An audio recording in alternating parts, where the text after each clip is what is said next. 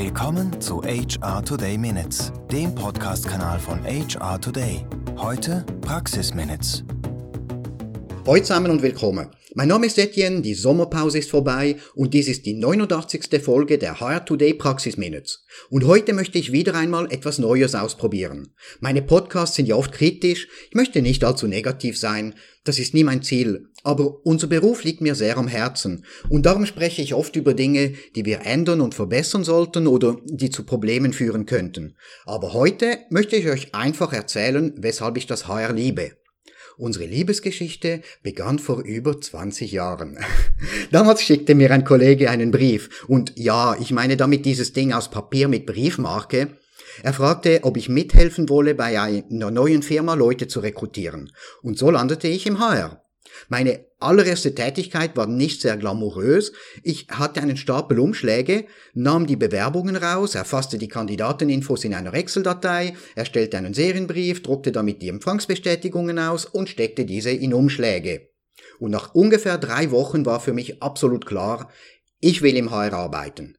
Ganz spannend finde ich, dass wir viel mit Menschen zu tun haben, gleichzeitig aber auch mit Dingen arbeiten wie Payroll, Reports, Verträgen, Arbeitsgesetz und ganz viel Excel. Und falls ihr es noch nicht wisst, ich liebe Excel. Und ich weiß, es gibt das Klischee, dass viele Leute im HR arbeiten, weil sie Menschen lieben und ihnen helfen wollen. Das ist bei mir nicht der Fall. Ich habe sogar Kolleginnen, die schon behauptet haben, dass, ähm, dass ich Menschen hasse bin ziemlich sicher, dass sie es aus Spaß gesagt haben, aber damit es keine Missverständnisse gibt, ich liebe Menschen und ich helfe auch sehr gern. In diesem Zusammenhang finde ich es auch sehr spannend, dass wir uns irgendwie in einer Sandwich-Position zwischen der Firma, also der Arbeitgeberin und den Mitarbeitenden befinden. Einerseits müssen wir die Interessen der Firma vertreten. Gleichzeitig sind wir dafür mitverantwortlich, dass die Mitarbeitenden anständig, fair und respektvoll behandelt werden. Etwas krass ausgedrückt sehe ich es so, ich bin nicht für eine Gewerkschaft tätig und mein Lohn wird von der Firma bezahlt. Aber schlussendlich darf es nicht darum gehen, dass man für die eine und gegen die andere Partei ist. Denn wenn man sich entscheiden muss, dann steckt in der Firma sowieso schon der Wurm drin.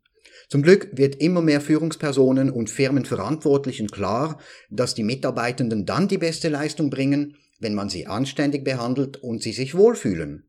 Ganz allgemein ist es natürlich extrem interessant, wenn man schon länger dabei ist. Natürlich besteht die Gefahr, dass man in der Vergangenheit stecken bleibt und an alten Dingen festhält. Ich finde es aber auch sehr schön zu sehen, wie sich über die Jahrzehnte hinweg gewisse Dinge verändert haben. Nehmen wir zum Beispiel den Ruf des HRs. Wenn ich vor 20 Jahren erzählte, dass ich im HR arbeite, dann hieß es oft, ah, HR ist mühsam, machen unnötige Regeln, kontrollieren alles und eigentlich sind sie ja nur gut, um Leute zu entlassen. Und das war zwar noch im letzten Jahrhundert, aber ich hörte einmal, wie jemand bei seiner Pensionierungsfeier stolz verkündete, 50 Jahre in dieser Firma und ich musste kein einziges Mal zum HR. Irgendwann fing ich dann selbst an über HR und dadurch auch über mich selbst schlecht zu reden. Aber das Schöne ist, irgendwann begann sich dies zu ändern. Wenn ich wieder so einen dämlichen Spruch machte, zum Beispiel, ich arbeite im HR und ich weiß, wir sind die Bösen, dann hieß es eines Tages, wieso sagst du das? Wir haben ein gutes HR und wenn ich etwas brauche, sind sie immer für mich da. Ich denke auch, dass sich die Erwartungen ans HR stark verändert haben. Zum Beispiel hörte ich in der Vergangenheit mehrmals von CEOs, dass wir einfach schauen sollen, dass die Verträge juristisch korrekt sind und die Löhne pünktlich bezahlt werden. Sie wollten einfach keine Probleme und wenn sie nichts vom HR hörten, dann war das für sie ein gutes Zeichen. Ich gab auch jahrelang die Diskussion von wegen Seat at the Table, weil das HR in der GL vertreten sein wollte. Aber Hand aufs Herz. Wie viele HR-Verantwortliche gab es damals, die kaum etwas von Finanzen verstanden, nichts von Sales und Marketing wissen wollten und auch die Produkte kaum kannten? Da konnten sie in der GL natürlich nicht viel beitragen. Soweit ich das beurteilen kann, hat sich das unterdessen an vielen Orten extrem verändert. Ich finde das natürlich toll. Denn dadurch werden wir einerseits vermehrt als kompetente Fachpersonen wahrgenommen, und andererseits können wir damit auch tatsächlich mithelfen, die Zukunft der Unternehmung zu gestalten. Und davon profitieren dann sowohl die Unternehmung als auch die Mitarbeitenden. Ich glaube auch, dass das HR in den letzten Jahren eine unglaubliche Professionalisierung durchgemacht hat. Früher kümmerten wir uns vor allem um unser eigenes HR-Gärtchen und schauten viel zu wenig über den Tellerrand. Ich denke aber, dass nicht nur, aber vor allem die jüngeren HR-Profis in dieser Beziehung viel offener sind, sich bewusst von anderen Fachgebieten inspirieren lassen und davon lernen. Nehmen wir doch das Recruiting als Beispiel. In den letzten zehn Jahren oder so gab es da eine dramatische Veränderung. Jahrzehntelang veröffentlichten wir die immer gleichen, völlig langweiligen Stelleninserate in den Zeitungen. Als die ersten Jobboards auftauchten, machten wir weiter wie bisher, neu einfach online. Aber heute gibt es immer mehr Job-Ads, die intelligent und sogar liebevoll getextet und gestaltet werden. Einige Karriereseiten funktionieren nach den gleichen Prinzipien wie Webshops, es gibt Call-to-Actions, A-B-Tests und die Performance wird laufend gemessen und verbessert. Auch Employer Branding bedeutet nicht, dass wir einfach auf der Website schreiben, wir sind ein toller Arbeitgeber und ein Foto des Arbeitsplatzes auf Instagram veröffentlichen. Das kann natürlich auch toll sein, aber da wird unterdessen ein Employer Brand konzipiert und Kampagnen absolut professionell geplant und durchgeführt, so wie es eine Marketingabteilung für den Firmen oder einen Produktebrand machen würde. Das ist aber nur möglich, weil wir heute Leute im HR haben, die selbst Marketing-Profis sind oder Personalerinnen und Personaler, die sich bewusst weitergebildet haben und sich vor den eigentlichen Marketing-Profis überhaupt nicht verstecken müssen.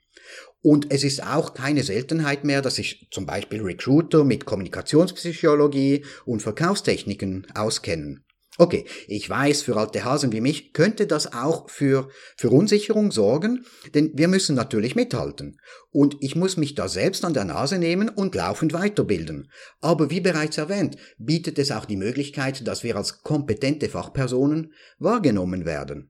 Und sorry, wenn ich jetzt wieder etwas negativ klinge, aber das war nicht immer so.